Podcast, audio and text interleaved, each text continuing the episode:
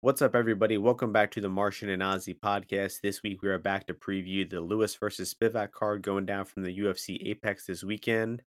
And I'm joined by my co-host, as always, Ozzy. How we doing this week, my man? Epic pay per view coming off of uh, coming off of uh, MSG. I'm um, a little bit of a downer this week, uh, but uh, but yeah, you know it's getting cold out here. We're getting a holiday season.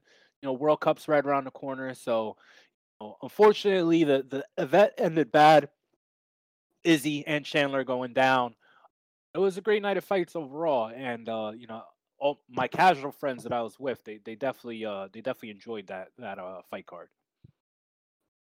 Yeah, it was definitely entertaining. Um, I mean, not start to finish, really. Uh, Hooker beat that ass early. The knockout of Frankie Edgar.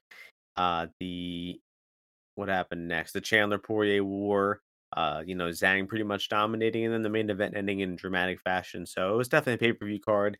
Definitely a very sore note ending on Izzy. Um, you know, especially for me in the tracked uh profit section of things. Ended up uh, plus 1.84 units, but I had three units on Izzy. You know, if he would have won, I would have been up over six units, I think. And instead, we finished just under two. So, so that sour taste in my mouth. Uh, but you know, still a good card overall. Um, what about you? How'd you do last week? Fortunately, you had four sides overall. Um, I feel like two good bets, two bad bets, the two good. Um, you know, Chandler. Um, don't regret the bet at all. I think I, you know, ca- kind of capped the fight pretty well. You know, Chandler won most of that fight, and you know, I was super concerned though when I was watching it live. You know, in the last whatever it is, maybe like minute and a half, minute fifteen, when he does get the takedown or go to the takedown, and I was just thinking, uh, like, man, like he's gonna not be able to hold him down maybe for the rest of the round. And if Dustin gets back up, like Dustin's gonna just you know come at him, you know, really really hard. Um, and I just wish Chandler would have maybe like let off the gas a little bit there, uh, you know, with around 40, 45 seconds left and, you know, not engage too much in that brawl because, you know, I think he gave opportunity for, for uh, Dustin to land that right hook.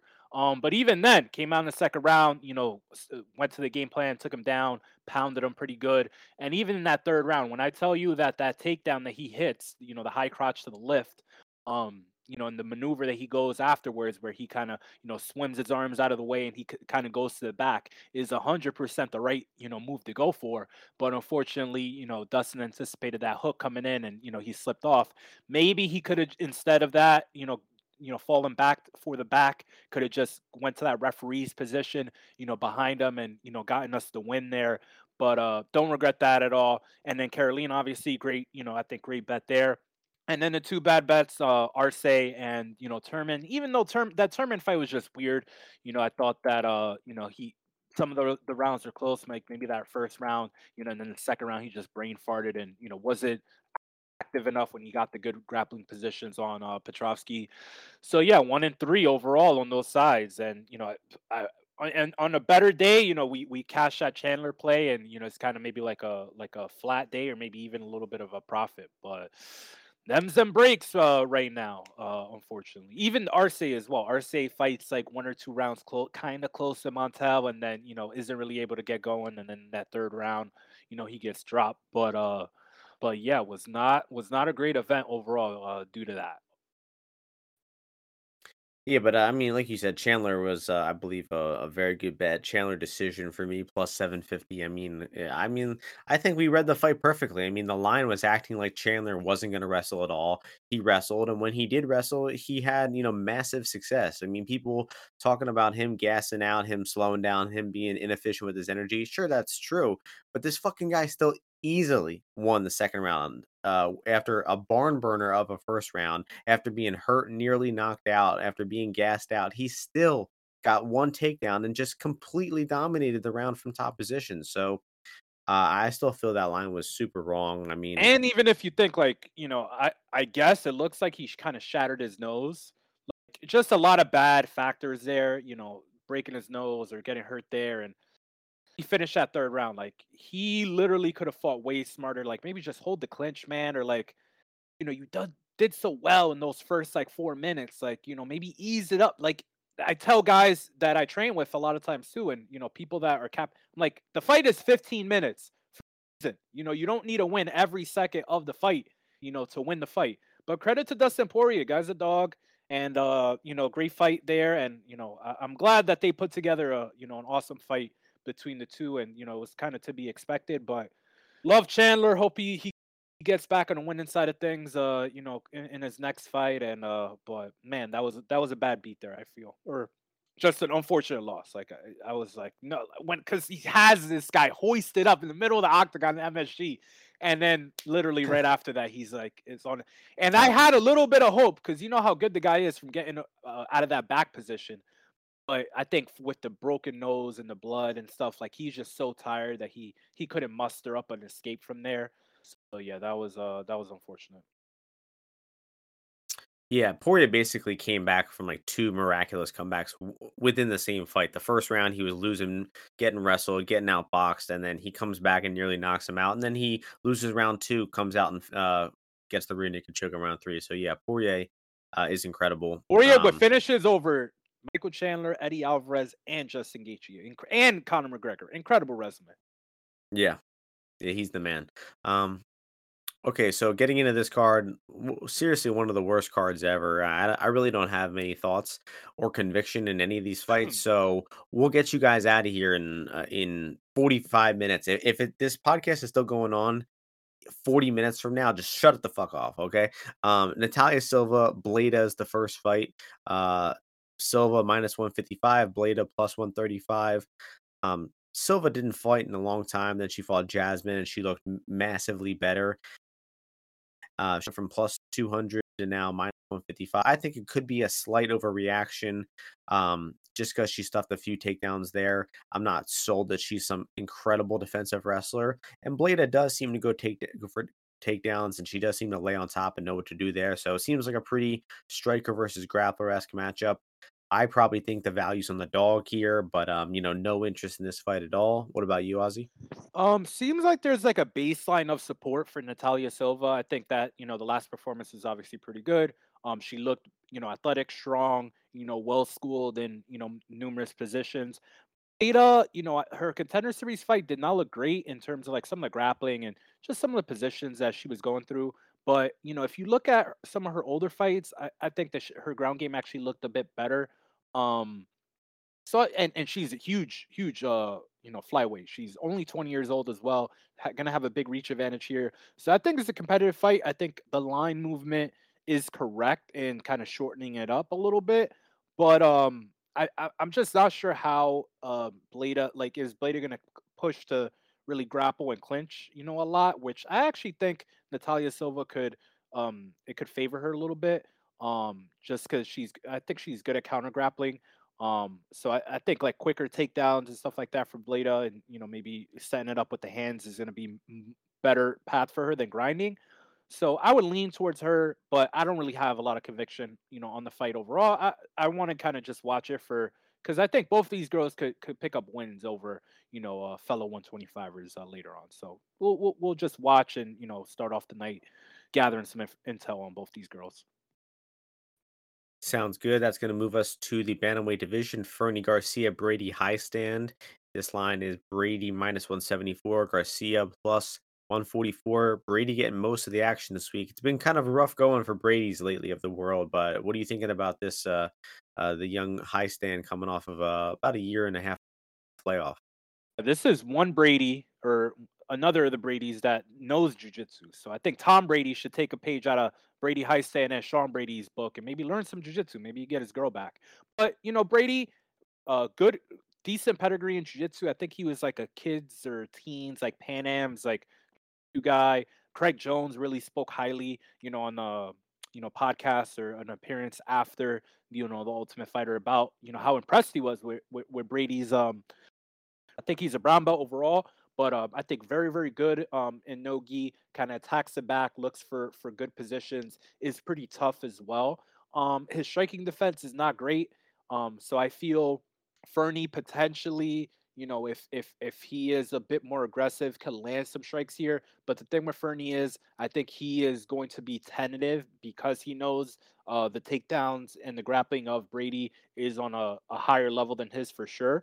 Um, and he does give up his back uh, a lot when he is getting taken down or, you know, after he is on the ground. So I think Brady's going to be able to get in on the hips a few times. And it's going to be a matter of if he can, you know, work to the finish here. Um, and then if it is on the feet, I think later on, maybe um, Fernie can land some strikes.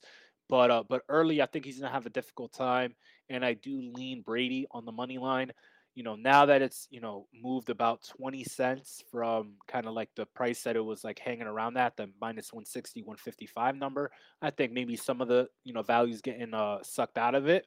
Uh, but I would lean, I would lean, I would definitely uh, lean him for a pick. I just think that Fernie, you know, his, his reaction times are not the best, and you know his uh, his striking is actually like he doesn't have as much punching power as uh, maybe he thinks or um, you know is touted as having. So Brady for me. Yeah, that last point there is is a big thing here because um, if you look at uh, Garcia's career, first few fights he's fighting bums, he finishes them. Then he goes on a right? He's fighting in LFA. He's fighting, you know, somewhat good competition, and but he's going to the decision all those times. And then he lands a great punch behind the ear of Weems from the Contender Series, knocks him out. And now the market kind of thinks he's, uh, you know, a knockout puncher, and that's why he was uh, massively overvalued against Newson. And I think they're probably still overvaluing him uh, here because I don't think he's uh, that big of a puncher. I don't think he's great at striking. I think he's probably a below average grappler. And the most consistent offensive tool of any of these guys is Brady Hiestand's offensive grappling. And he's liable to shoot a ton of takedowns. You saw in the Turcios fight, you know, went real hard for 15 minutes there. It did slow down pretty badly in round three. But I mean, that was a crazy pace fight. And, um, you know, Brady's just reliable to shoot 10, 15 takedowns. And I think that should be good enough to win him this fight here and uh, get his first UFC win. That'll move us along to the women's strawweight division. Maria Oliveira taking on Vanessa Demopoulos. Pick 'em line at minus 110. I do have a bet on this, this plus 105. I bet it a few weeks ago, and you know I don't think there's any massive edge here, but I think that Demopoulos um, is the much more uh, has the much more potential to finish uh, the fight, and that's indicated by the no scorecards line. Demopoulos is, you know, nearly minus 300.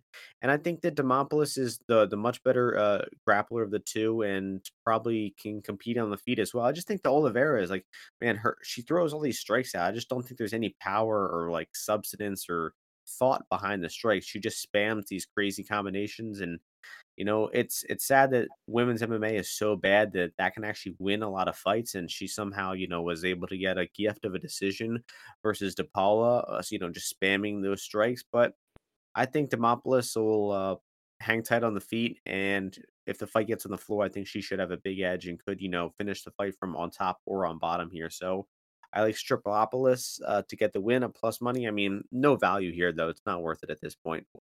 What about you? Not very sure about this fight. It's not a fight. It's not the the style of fight that I enjoy betting too much, just because obviously both girl like Maria Oliveira doesn't have a lot of punching power. She's gonna be looking to win by decision. If she, the thing is though, I don't like Demopoulos' wrestling, and I don't know how uh, reliable she's gonna be to consistently try to take down Maria Oliveira. And Maria Oliveira even took down GDP, which is obviously not a big you know uh, accolade, right? It's easy to do, but the point being that um, if she could go for takedowns, I I would think that she could defend some weak takedowns that Demopoulos looks to throw out there. You know, remember Demopoulos picked up a win via getting knocked down and then you know getting a submission, you know, armbar there.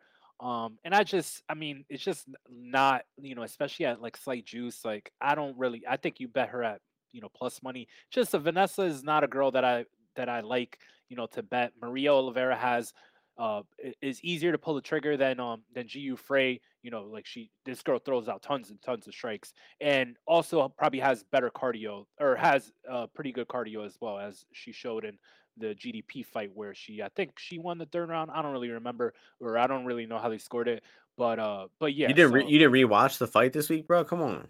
Dude, I mean, that fight was super frustrating because I remember I was like, GDP, how are you losing to this girl? What are you doing? Um, it's just ridiculous. I was like, what are you doing? Like, how are you letting this girl take you down out of all people?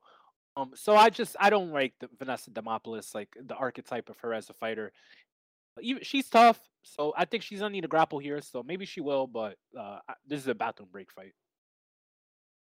Yep, uh, as Good if luck this to whole you, though. card yes. Um, uh, bantamweight, uh, men's, uh, Ricky Turcios, Kevin Natividad.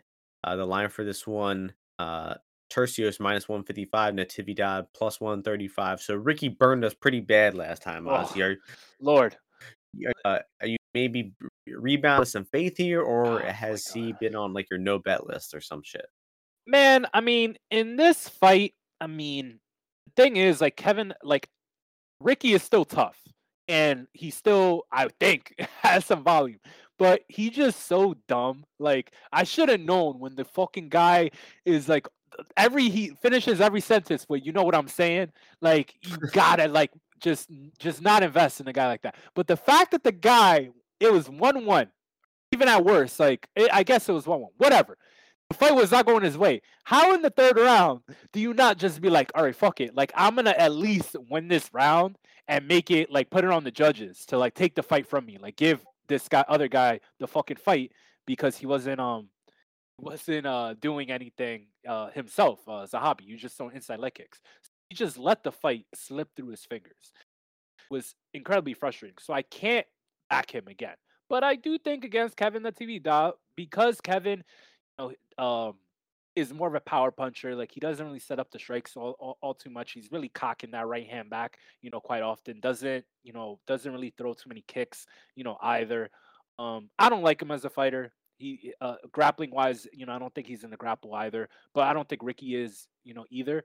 Um, so it's gonna be a pass fight for me, I think. I'm I'm so you know, if the line comes in enough on Ricky, maybe I'll consider it, but, you know, 60% in in a fight a scrap between 2 guys from Texas, like 2 Mexican kids here, I don't really wanna get involved, you know, all that much. This is like a Fury FC fucking, you know, uh, bantamweight title fight here. So I don't really wanna lay juice on Ricky. I hope he wins. I'm rooting for the guy, but, uh, but it was just so frustrating that last fight. I mean, if you look at their the accuracy between these 2 guys, like, the amount of punches Kevin Natividad missed against, uh, Miles Johns was ridiculous, and likewise to Ricky. So I hope that these guys, you know, do scrap for sure, and it is an entertaining fight.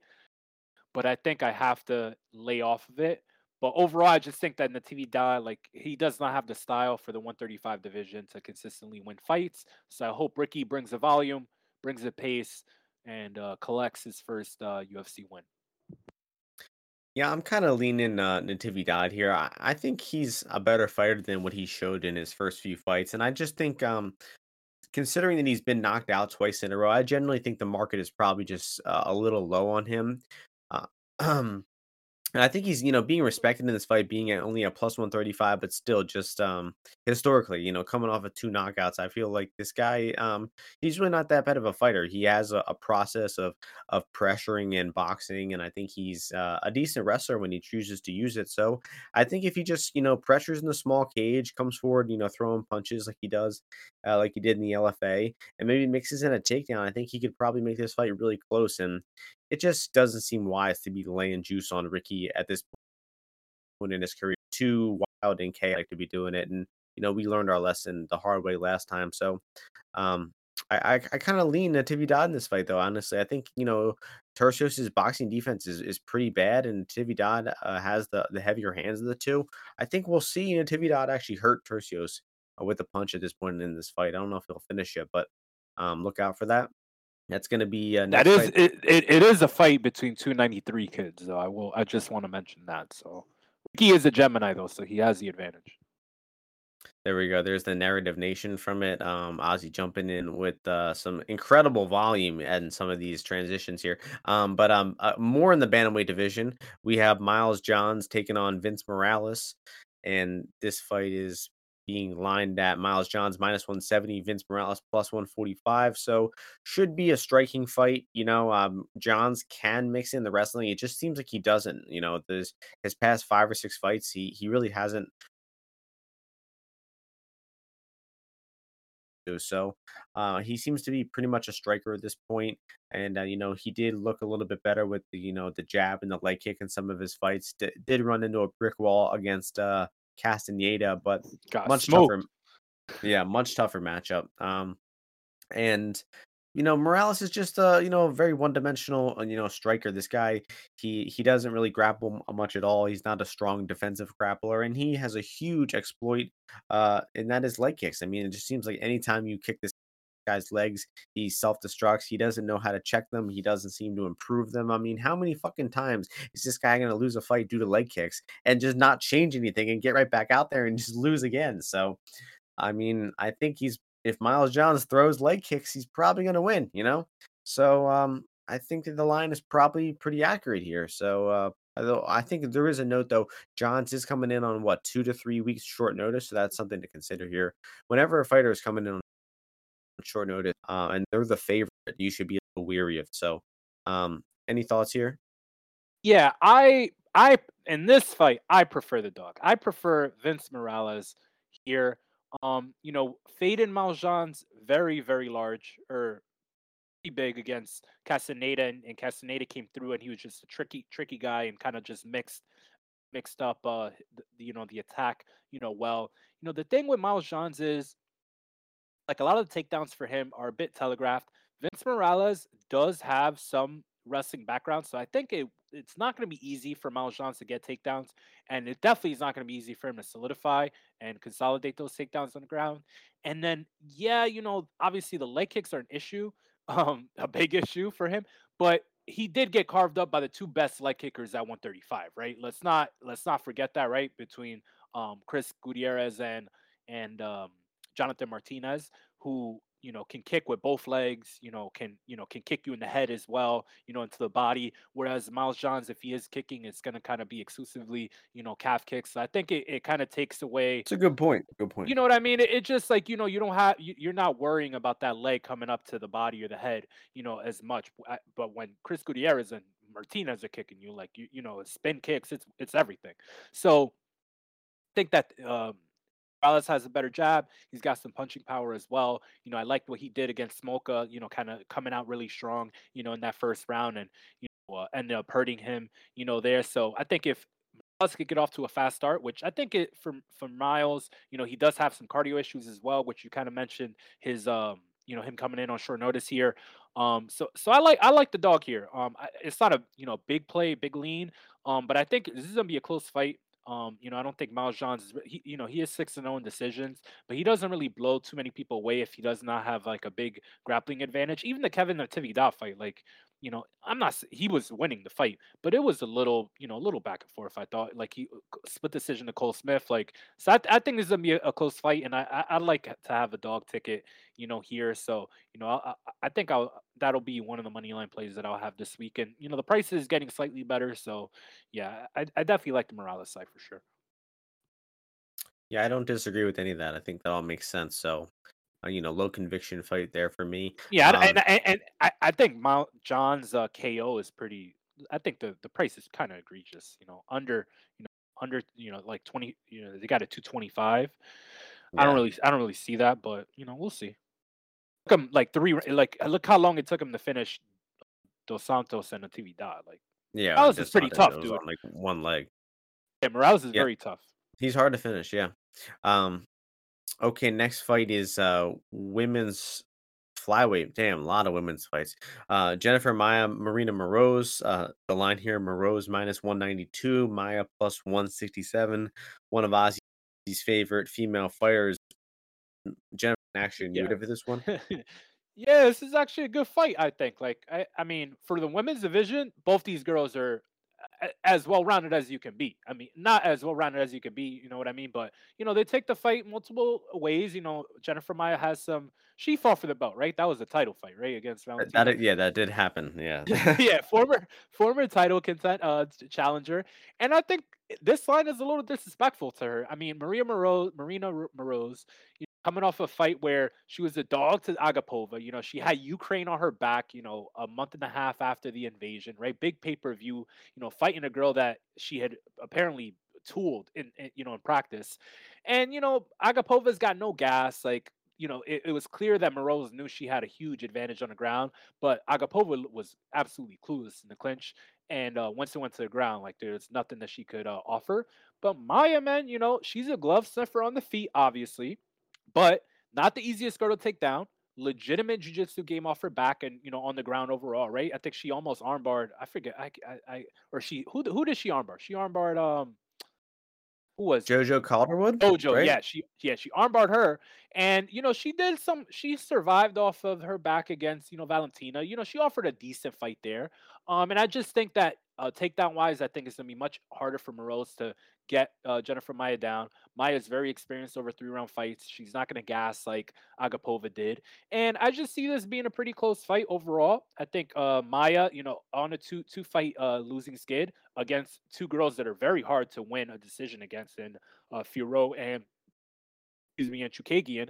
Um, Moroz, you know, she did slow down against um, you know, Bueno Silva, and just I don't know the game plan that she's gonna necessarily come out here with. I don't think she's a crazy submission artist like she showed, you know, against Agapova. So I actually think this is a pretty good fight for uh, Maia, and I'm actually surprised, very surprised that the line is going so heavily in the favor of Moroz.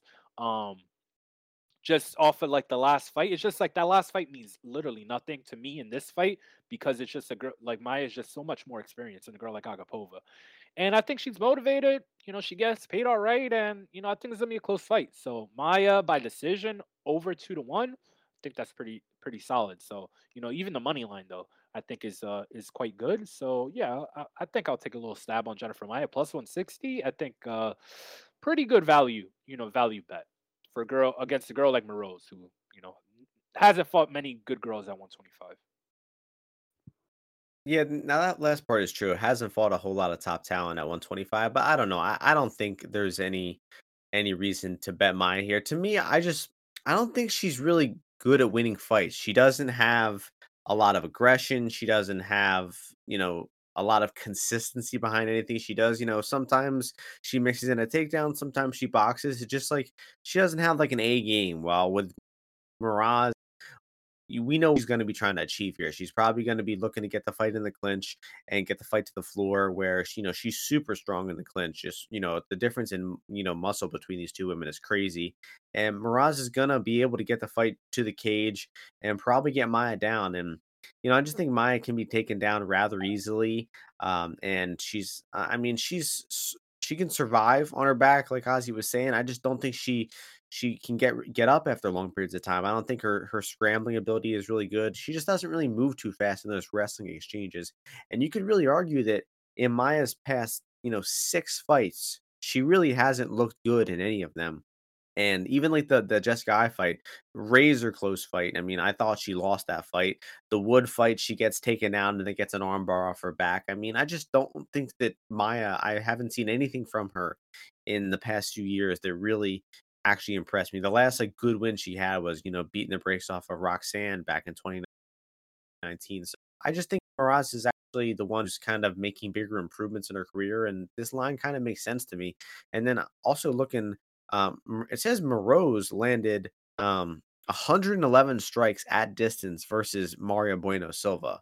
Um, I don't remember that. I thought I remember her grappling in the early rounds of that fight, but the fact that that's you know a stat is is significant. I mean, uh, Bueno Silva is a dangerous woman, and if Moroz can land over hundred strikes at distance versus her, um, it's probably none of those strikes had any power on them, though. I'll tell you.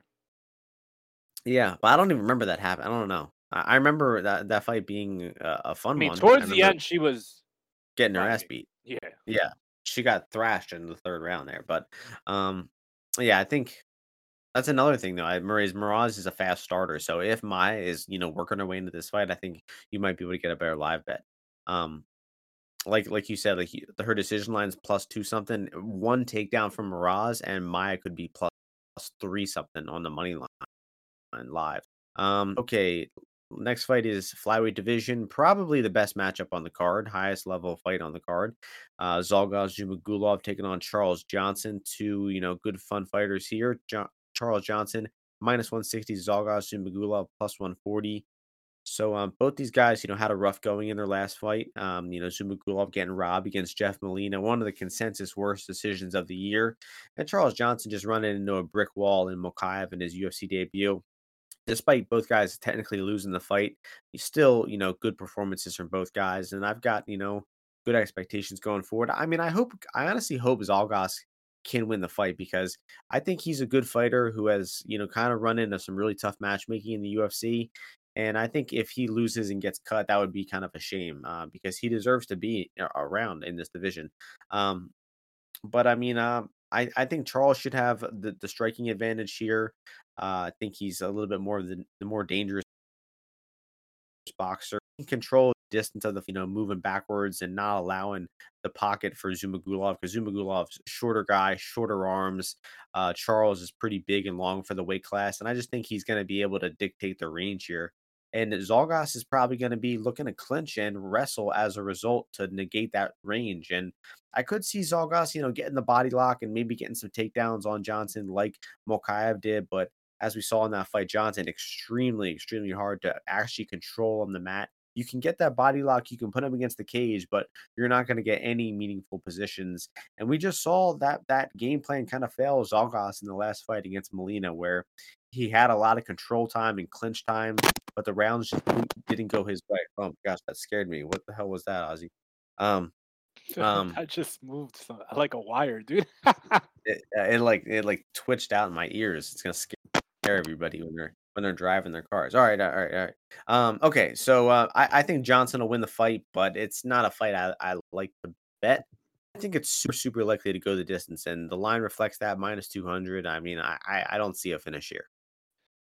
Yeah, I like Charles here. Um, I think the biggest thing is that um Zhalgas, like, you know, obviously he he fights in the southpaw stance. So I think it's just gonna be a little bit easier for Charles to land, you know, his strikes. But saying that at the same time, like Charles, I hope he's just not tentative after having uh Mokaev glued to him you know, so tightly in his last fight. And I mean, Zhalgas is a tough out, like the easy guy to beat you know, has fought, you know, five rounds multiple times as well. But he's on the downtrend, on the downslope of his career. You know, the the fight against Molina, uh, 100% a robbery. You know, I, I had a ticket on, you know, him and him by decision, of total robbery. But realistically, he didn't do a lot in that fight. And if he's having a hard time holding down, you know, Jeff Molina and kind of like staying connected, I mean, he he stayed connected to him, but he couldn't, you know, establish ground positions. Like, I don't think that that's going to be a route for him to beat Charles. And Charles has shown that he's got great cardio as well. He just needs to start faster. Like he needs to like have more urgency and kind of use the energy that he has, you know, um, earlier in the fight. So I think he needs to get off to a good start. I think Zhalgas also is going to want to get off to a good start given how his last fight finished, you know, but I do like Charles, even though even with him as the favorite. But I think this is gonna be a good scrap. This could be fight of the night potentially, maybe if Zhalgas is aggressive. Um, but I think Charles is going to be able to land more wherever the fight takes place and step on the gas a bit more, maybe in the in the pivotal third round. So I definitely lean to him, you know, even at you know, even with him being the favorite. Yep, that sounds pretty accurate to me. That's going to bring us to the first fight on the main card. But real quick, is these guys, most people wouldn't know it, but they would make an infinitely better main event than Derrick Lewis versus Spivac Wood. Both these guys got five round experience, and um, it would be like a. I mean, this is like, like an LFA-esque card, and you know Johnson and Zhumagulov headliner would be very LFA-esque. So damn shame. But um, moving on to the main card, Jack Della Maddalena taking on Danny Roberts. Huge favor for Jack Della, minus five fifty, and the action just keeps pouring in on him. Everyone's betting him and parlaying him this week. Uh, any faith at all in the dog here, Roberts, or is just uh, going to be a Jack Della, you know, steamroll? Not much, you know, for this fight here. You know, Danny Roberts somehow, some way, I bet on him against um Trinaldo, and in the parts where he was not completely rocked, I thought that he fought okay. But when he was when he did get hit, it kind of didn't look good. Like it looked like he didn't know where the where the hell he was at with like not the hardest strikes at all. Um, was getting hurt to the body as well. He's always been the Bambi leg, kind of like wiry dude, and I think he's getting set up here to get slept just a matter of kind of like how aggressive is he? Um, I mean, they, they've got him priced by submission like crazy high, you know, almost 30 to 1. Uh, which you know maybe you could take a little stab on that. I don't think that he's going to look to grapple Mal- Ma- Maddalena, and I don't think there'd be success there. So that's why I don't really give him that much of a chance here. Like, look at his inside the distance number; it's plus 900 on uh on DraftKings, which is kind of, I mean, that's super steep.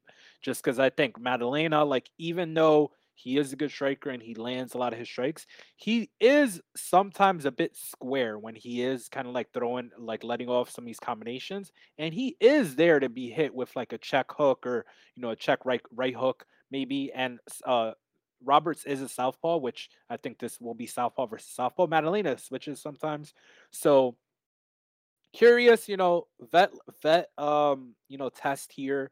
Um, I'm not gonna have any action, you know, on the fight.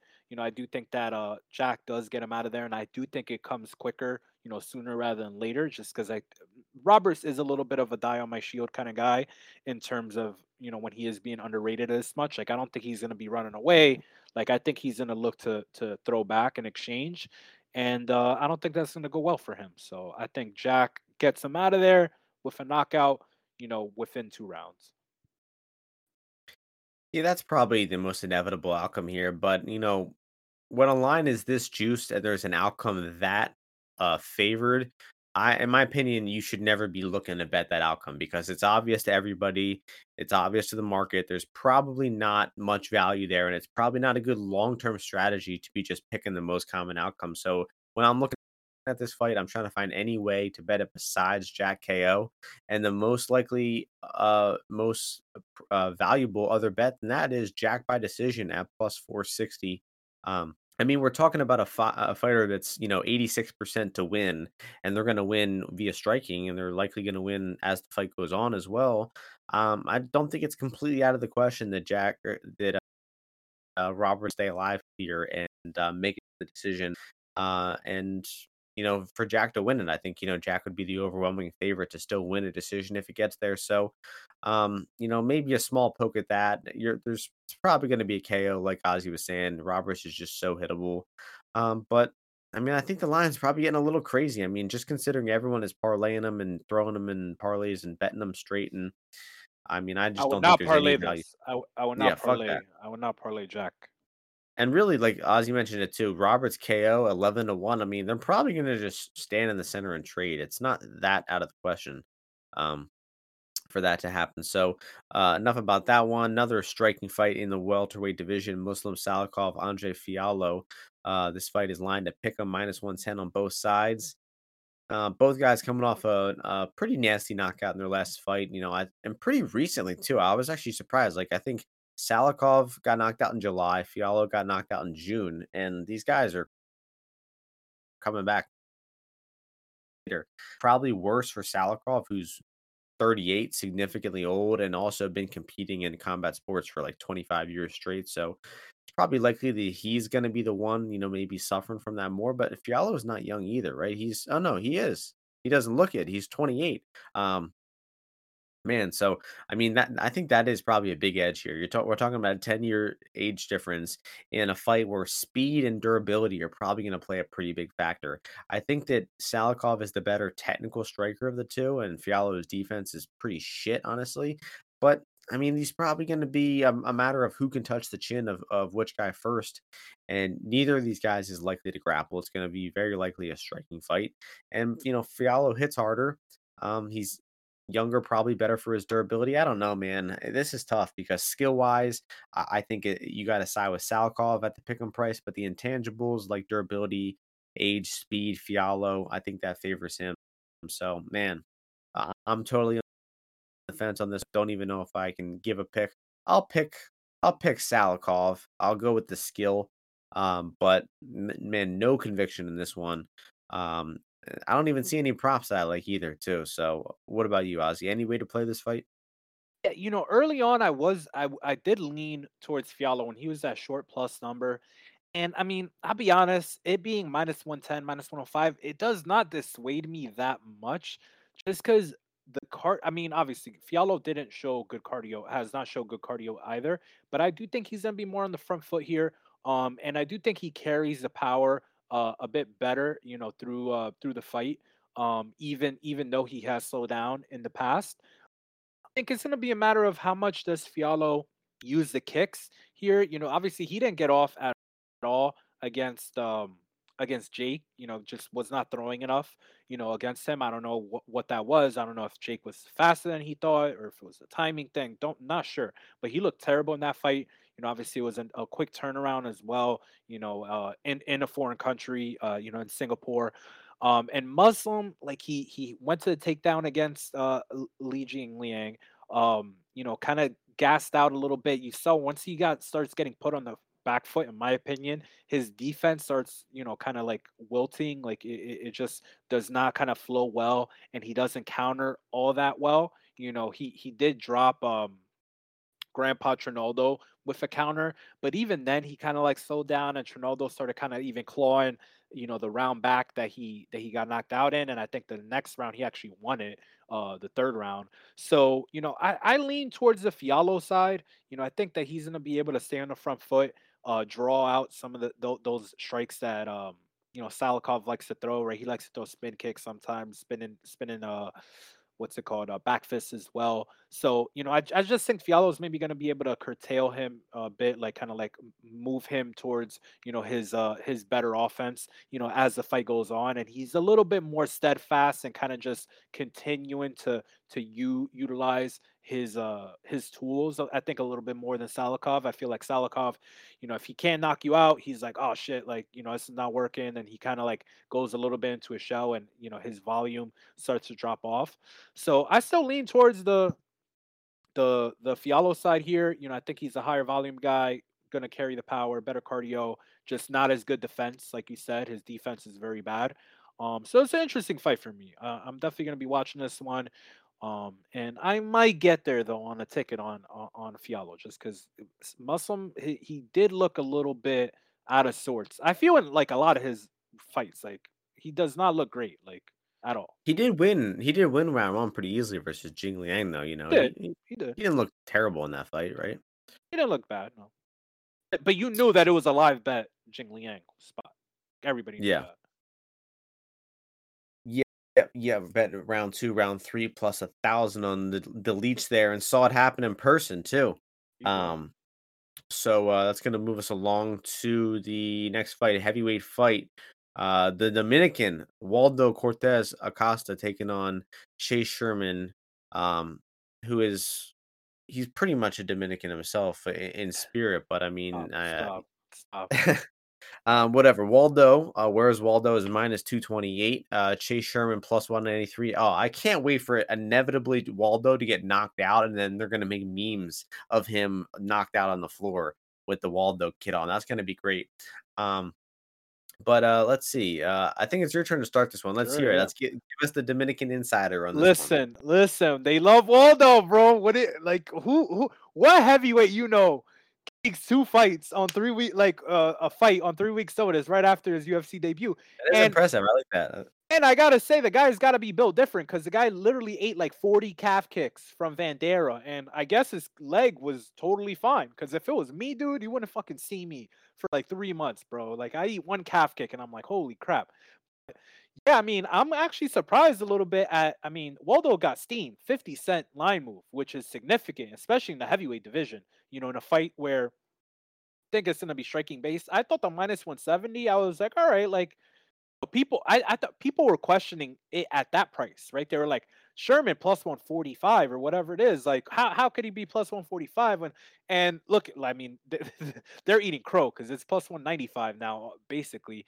And I mean, the main thing is Waldo moves pretty good on on, on the feet. I think Chase is gonna be really, really surprised once he gets in there and he sees this guy's torso moving like that and you know the the the the, bachata hips and and the footwork it's gonna get Chase is not he's never seen a Dominican or a guy a heavyweight move like Waldo's about to move in front of him. So I mean he's gonna have to take a page out of Vanderaa's book, do the do the calf kicks. But even then, like Chase Sherman, his calf kicks his calf kicks suck. Like he does them in every fight, but he's literally never like you've never seen anyone like really hurt with the calf kicks. You know what I mean? Like he's landed a lot on a lot of guys, but you can never even remember a fight where you were like, oh man, like those are really effective in that fight. Like Parker Porter walked through them. Andrei Arlovsky didn't care about them. Maybe maybe Villanueva, but Villanueva is like a middleweight. Um, but yeah, I just think Chase Sherman, he's big and slow. Um, very very bad defense. It's crazy. Chase Sherman, his his uh, strikes landed and absorbed is literally six point five one both, which is insane.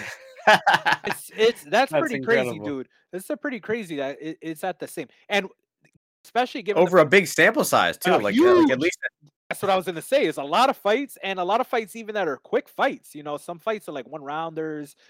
It's it's a crazy stat, and it's gonna stay true here, but it's gonna go down because he's not gonna land on Waldo all that much. I don't think. I think Waldo's just gonna be too quick, uh, moving around too much, and I think Chase is gonna get nuked on. He's gonna get hit on the face, but obviously he could knock Waldo out. I think maybe, but I think Waldo with the movement, with the jab, you know, the lead hand, you know, following up with his right hand, I think he's gonna be able to land here on Chase. You know, I don't think Chase is gonna look to grapple at all.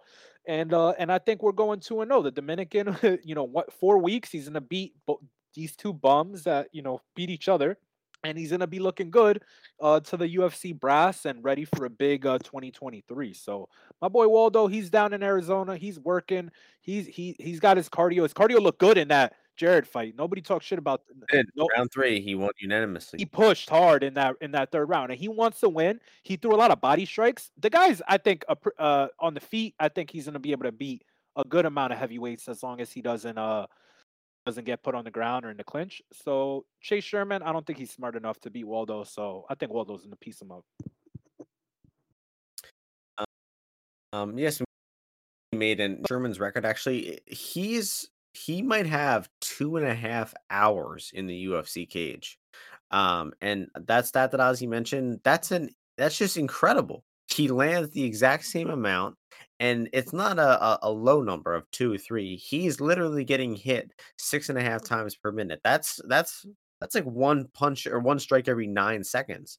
Um, incredible, just incredible.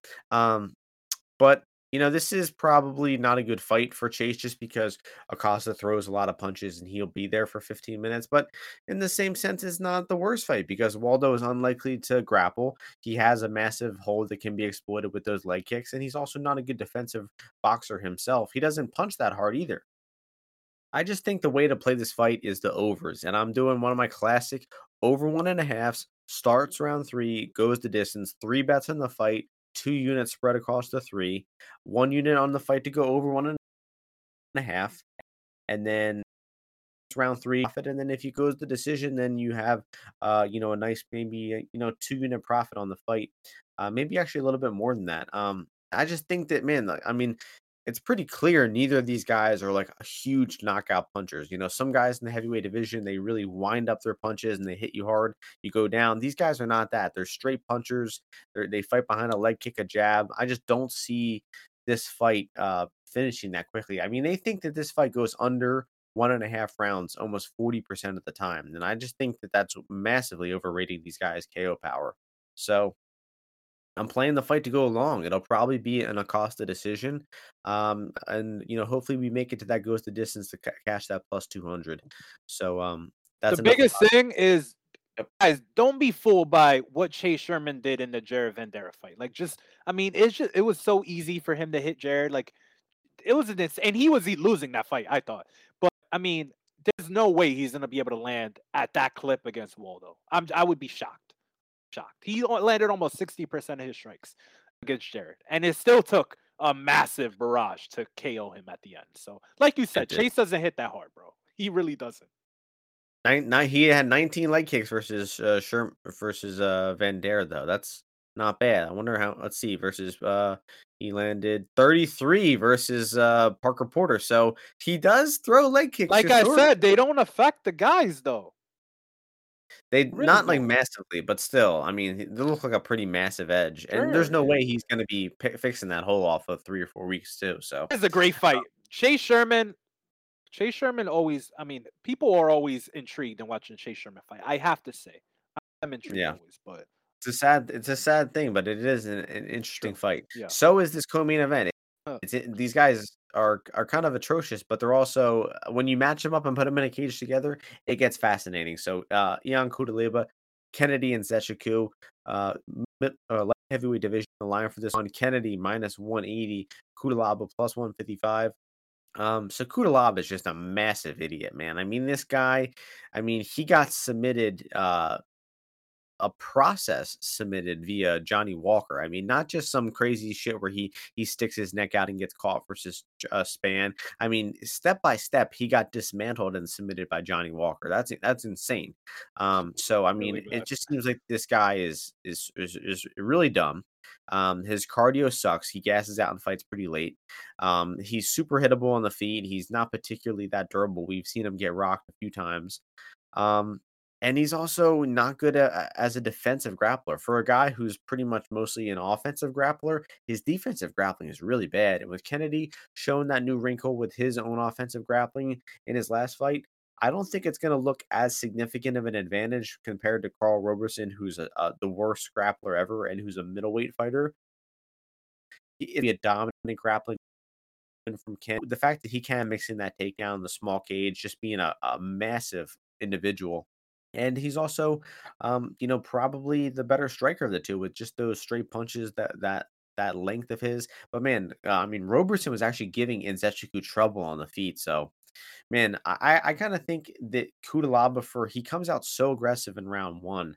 I think he does have potential to cover his price and look like the value side early. But if he doesn't get Kennedy out of there in round one, you know, the first seven and a half minutes, he's probably going to slow down like he typically does, and Kennedy will probably take over. So I, I lean Kennedy to win the fight.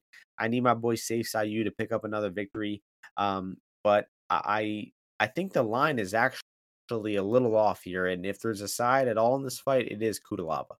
Man, what do you think about that over? It's minus 115 to the over. I see that. I think it's going over. Eh, the thing that is just perplexed, like Ion Cutelaba has, I don't think he has any finishes outside of round. I think he might have one. You know, the fact is though, you know, he either finishes you on round one or he like kind of loses most of the time. But the thing is, like Kennedy, like you said, or am, did I look at? It's not minus one fifteen. Sorry, I looked at the wrong one. Minus one twenty five. Same thing. Twenty five. Um, but the thing is with Kennedy, like he does not have crazy KO power. But Cutelaba is easy to hit, like you saw Ankalaev.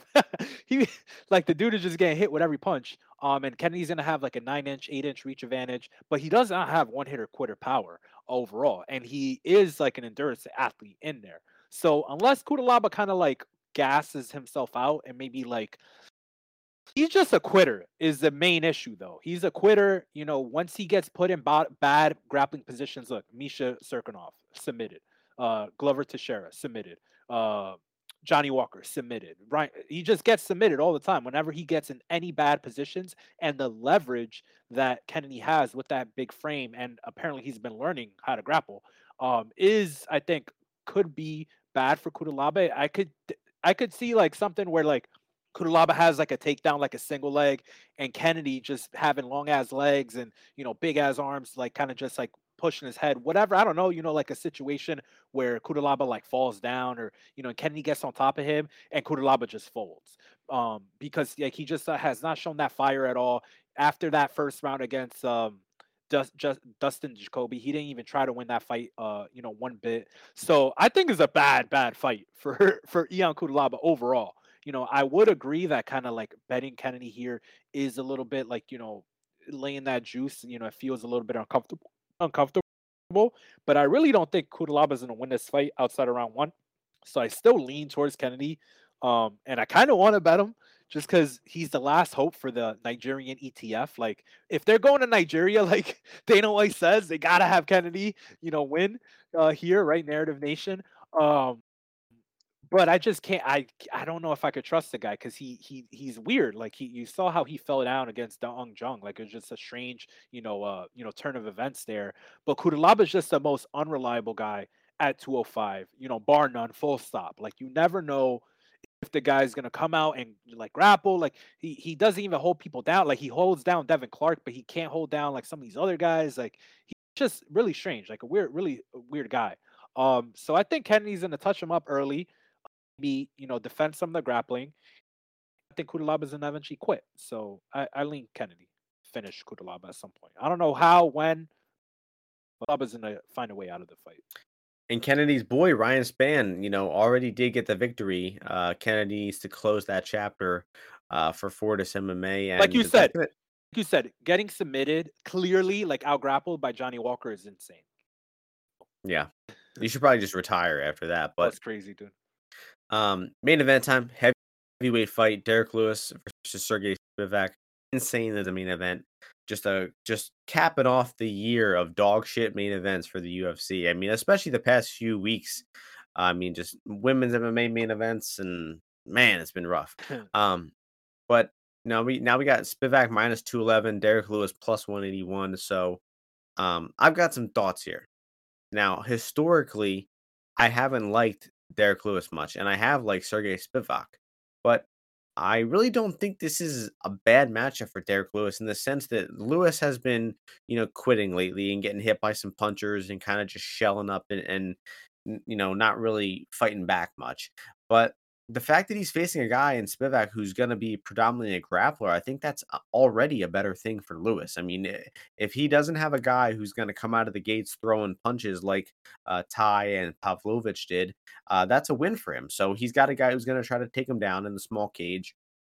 And Spivac is completely taking him down, and he's the, he has pretty good cardio as well. So you know, even if he takes him down five six times, I think he'll be able to keep going. Uh, but you know, Lewis just he needs one shot here, and I don't think Spivac is super tough. I mean, we saw him kind of uh, shell up and quit kind of easily versus Aspinall. Walt Harris was able to catch him early back in the day. So, I mean, for a guy like Spivac who has been caught and knocked out before, um, I think that Lewis can, you know, bum rush him and land some shit here. I mean, it's just Lewis needs to pull the fucking trigger. He needs to realize that that waiting around and doing nothing and letting the fight come to him is not the best course of action. He needs to get on Spivac early, you know, push him backwards, throw his crazy combinations, and try to make something happen. Because if he just sits back and waits with his, you know, flat-footed, heavy-footed style, he's gonna get taken down and he's gonna get probably um probably smashed on the mat. But I mean Augusto Sakai was standing up from a lot of takedowns versus Spivac. Uh, and Lewis, you know, if he has some fight in him, if he doesn't completely quit here, he should be stand up as well. And man, I don't know. I, I don't think you can even be considering betting Sergey Spivac at these prices. I think it has to be Derrick Lewis or pass. Derrick Lewis, eh, historically a fighter that you want to be betting as an underdog if you're betting him at all. And you're getting that underdog price here, and it seems like it's going to keep going up. So you might as well wait, maybe last minute, throw some on Derrick Lewis, uh, you know, knockout for for uh, some hilarity and just hope for the best. I'm interested to see. You think Spivac makes it look easy here, Ozzy, or you think Lewis has a legit chance? Oh man, like the point that you made there, the fact that Spivac or not Spivac, excuse me, Sakai, even Greg Hardy, like the guy had to take both these guys down multiple, multiple times. Man, Derrick Lewis is not a guy that I think is one like easy to take down. Like is gonna be non-energy uh intensive, right? And then secondly, like is Spivac like is he gonna go for a submission? Like I don't know. Like he doesn't I've really seen him go for many submissions overall. Like, is he gonna like the thing is he's gonna have to ride Derrick Lewis, I think. Derrick Lewis is always kind of I think I think Lew- he performs a little bit better, I guess, in these Apex events. He doesn't have all the pressure maybe with all these people. And um mean he had like Derrick Lewis has to know that like Sergey Spivac, like you said, the guy is a quitter. He's never really been hit. He went life and death on the feet with Oleinik, bro. Like hewing with him. So it's not like he's like the smartest guy either. Um, so I mean, I think Derrick Lewis is very live to get a win here. But I also think that, you know, Spivac, if he does maybe he could get like push the fight out of Derrick Lewis, like, you know, uh, wear him down a little bit. But I just there's like you said, there's no way you could bet on Sker- Sergey Spivac because it's just like he he doesn't even have great lower body takedowns. Like he he needs to be in close, and you know when when Derrick Lewis is in close, he's looking to throw those uppercuts. He's looking to really hurt you, and I don't know if Sergey Spivac is really ready or is aware of the ferocity that Derrick Lewis coming off. How many fights in a row this guy's lost? Two, only two. So two fights in a row, losing in Texas. Like the ferocity he's gonna come at him with. I'm not sure Sergey Spivac is ready for that. Derrick Lewis does not have to respect your striking. I think you're potentially in a lot, a lot of trouble. So definitely like gonna have a small ticket on Derrick Lewis. Like very profitable in these situations. Very Well, that's gonna do it. I think we definitely, uh, yeah, we got in. Oh no, I think we're. I think we we might have hit the deadline. I was talking about that hour deadline. So people might have tuned out by now, but uh, I wouldn't blame them if they did because this card is just that bad. You know, so we have to give a best bet parlay of the card, even though I feel very uh, unconvinced about everything. But I'll go ahead and give one.